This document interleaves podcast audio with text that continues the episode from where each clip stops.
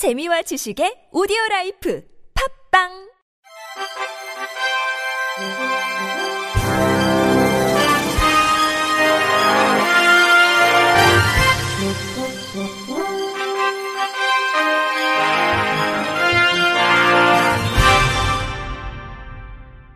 청취자 여러분 안녕하십니까? 3월 23일 월요일 KBIC 뉴스입니다.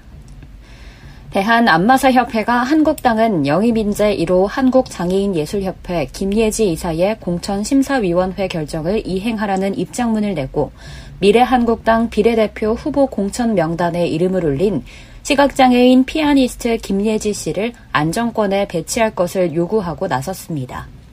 김 씨는 한선교 전 미래한국당 대표가 지난 11일 영입한 1호 인사로 당초 비례대표 후보 명단 3번에 이름을 올렸으나 신임 당 지도부와 공천관리위원회가 비례대표 후보 공천 순번과 명단을 전면 재검토하면서 거취가 불분명해졌습니다.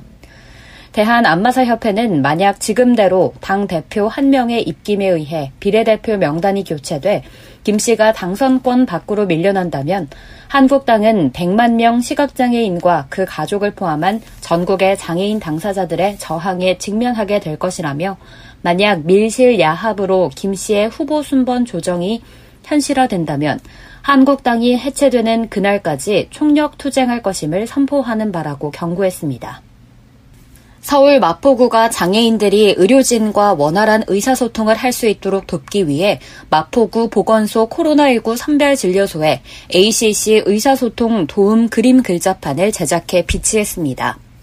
구에 따르면 ACC란 Argumentative and Alternative Communication의 약어로 독립적으로 말이나 글을 사용해 의사소통할 수 없는 사람들의 문제를 감소시키고 언어 능력을 촉진하기 위해 사용하는 말 외에 여러 가지 형태의 의사소통 방법을 의미합니다.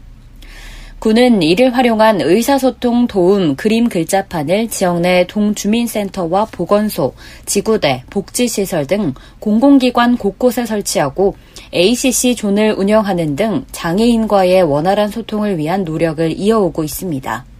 이번에 제작한 선별진료소의 그림 글자판은 기존 보건소에 설치한 그림 글자판을 토대로 전문가의 피드백과 선별진료소 담당자의 인터뷰를 통해 보완해 최종 제작됐으며 그림 글자판에는 선별진료소 대기, 접수 및 진료실에서 진행하는 검사 절차 등의 내용을 담아 청각 발달, 뇌병변 장애인 등 의사소통에 어려움이 있는 이들이 의료진과 쉽게 소통할 수 있도록 했습니다.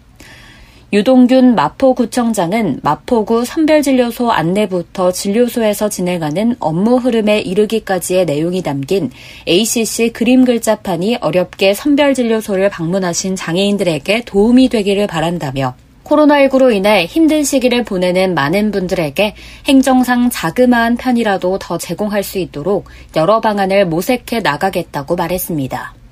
서울 성동구는 지역 내 등록장애인 9,400여 명의 세대를 직접 방문해 보건용 마스크 전달을 완료했다고 밝혔습니다. 구에 따르면 마스크 구매에 어려움을 겪는 장애인들을 위해 성동구 각 동 통장과 코로나19 극복 자원봉사단이 지난 20일부터 22일까지 사흘간 직접 세대를 방문해 1인당 2매씩 마스크를 지급했습니다. 구 관계자는 찾아가는 마스크 배달을 통해 지역 내 등록장애인들이 일일이 약국을 찾아다니는 어려움을 덜어주는데 도움이 될 것으로 기대한다고 전했습니다. 정원호 성동구청장은 취약계층이 마스크를 확보하는데 어려움이 없도록 지속적으로 노력할 계획이라고 말했습니다.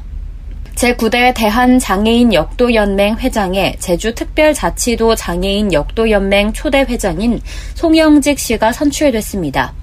송 씨는 최근 대전 일원에서 치러진 대한장애인 역도연맹 회장 보궐선거에서 경선 결과 당선됐습니다. 송 신임 회장은 정견 발표에서 지속적인 신인 선수 발굴을 위한 모델 제시를 위해 학생부 대회를 신설하고 스탠딩부 국제대회 개최를 위해 노력하는 한편 시도 지부의 탕평 인설을 통해 균형 있고 전문성 있는 연맹을 만들어가겠다고 제시했습니다. 송 회장은 당선 소감을 통해 항상 시도지부와 소통하기 위해 노력하고 역도연맹의 위상 재건을 위해 힘쓰겠다는 각오를 전했습니다. 전주시설공단이 시각장애인 등 휠체어를 이용하지 않는 교통약자를 대상으로 교통약자 전용 택시를 운영합니다. 휠체어를 이용하는 교통약자는 휠체어 탑승 설비가 갖춰진 교통약자 특장 차량으로 비휠체어 교통약자는 교통약자 전용 택시로 이원화해 운영, 운영한다는 게 공단의 계획입니다. 공단은 전주시와 협의를 거쳐 이달 중 개인 택시 사업자를 대상으로 신청자를 모집한 뒤 다음 달 말부터 총 15대의 교통약자 전용 택시를 시범적으로 운행할 방침입니다. 교통약자 전용 택시를 이용하는 방법과 이용 요금은 기존 이지콜과 동일하며 공단은 노후 특장 차량 9대를 상반기 중 교체해 교통약자에게 더욱 쾌적한 이동 환경을 제공할 예정입니다.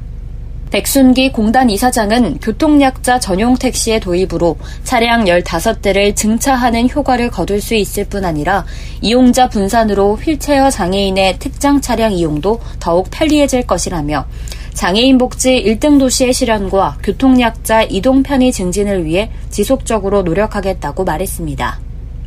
강원 인제군이 2020년 장애인 복지 증진을 위해 총 104억 2,900만 원의 예산을 편성하고 장애인을 위한 맞춤형 종합복지 서비스를 추진합니다. 군은 장애인 일자리 사업 확대, 장애인 거주 재활시설 기능 보강, 장애인 프로그램비 지원 등 장애인이 체감할 수 있는 복지 사업을 추진하고 장애 수당과 연금을 지급해 장애인의 생활 안정을 도모할 계획입니다. 중점 추진 사업으로는 장애인의 사회 참여 기회를 높이고자 4억 원을 투입해 일자리 사업을 확대하고 장애인 인식 개선 및 문화 여가 활동을 위해 4개 단체에 1억 7천여만 원을 지원합니다.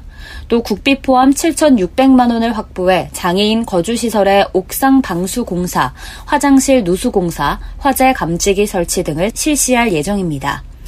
특히 올해는 국비를 포함한 2억 1천만 원의 예산을 투입해 신규 사업으로 발달장애인 주간 활동 및 방과 후 활동 서비스도 추할 방침입니다. 군 관계자는 장애인을 위한 맞춤형 종합복 복지 서비스를 지속적으로 확대 추진하며 사각지대를 해소하는 한편 소규모 민간시설 접근성 개선 사업 지원 등을 통하여 장애인의 이동 편의를 도모하기 위해 노력하겠다고 말했습니다. 끝으로 날씨입니다. 내일은 전국이 맑겠으나 일교차가 크고 대부분 지역에 미세먼지가 나쁨 수준을 보이겠습니다. 아침 최저 기온은 영하 1도에서 9도, 낮 최고 기온은 12도에서 20도로 예상됩니다. 내륙을 중심으로 일교차가 10도 이상 크겠으나 환절기 건강관리에 유의하시기 바랍니다.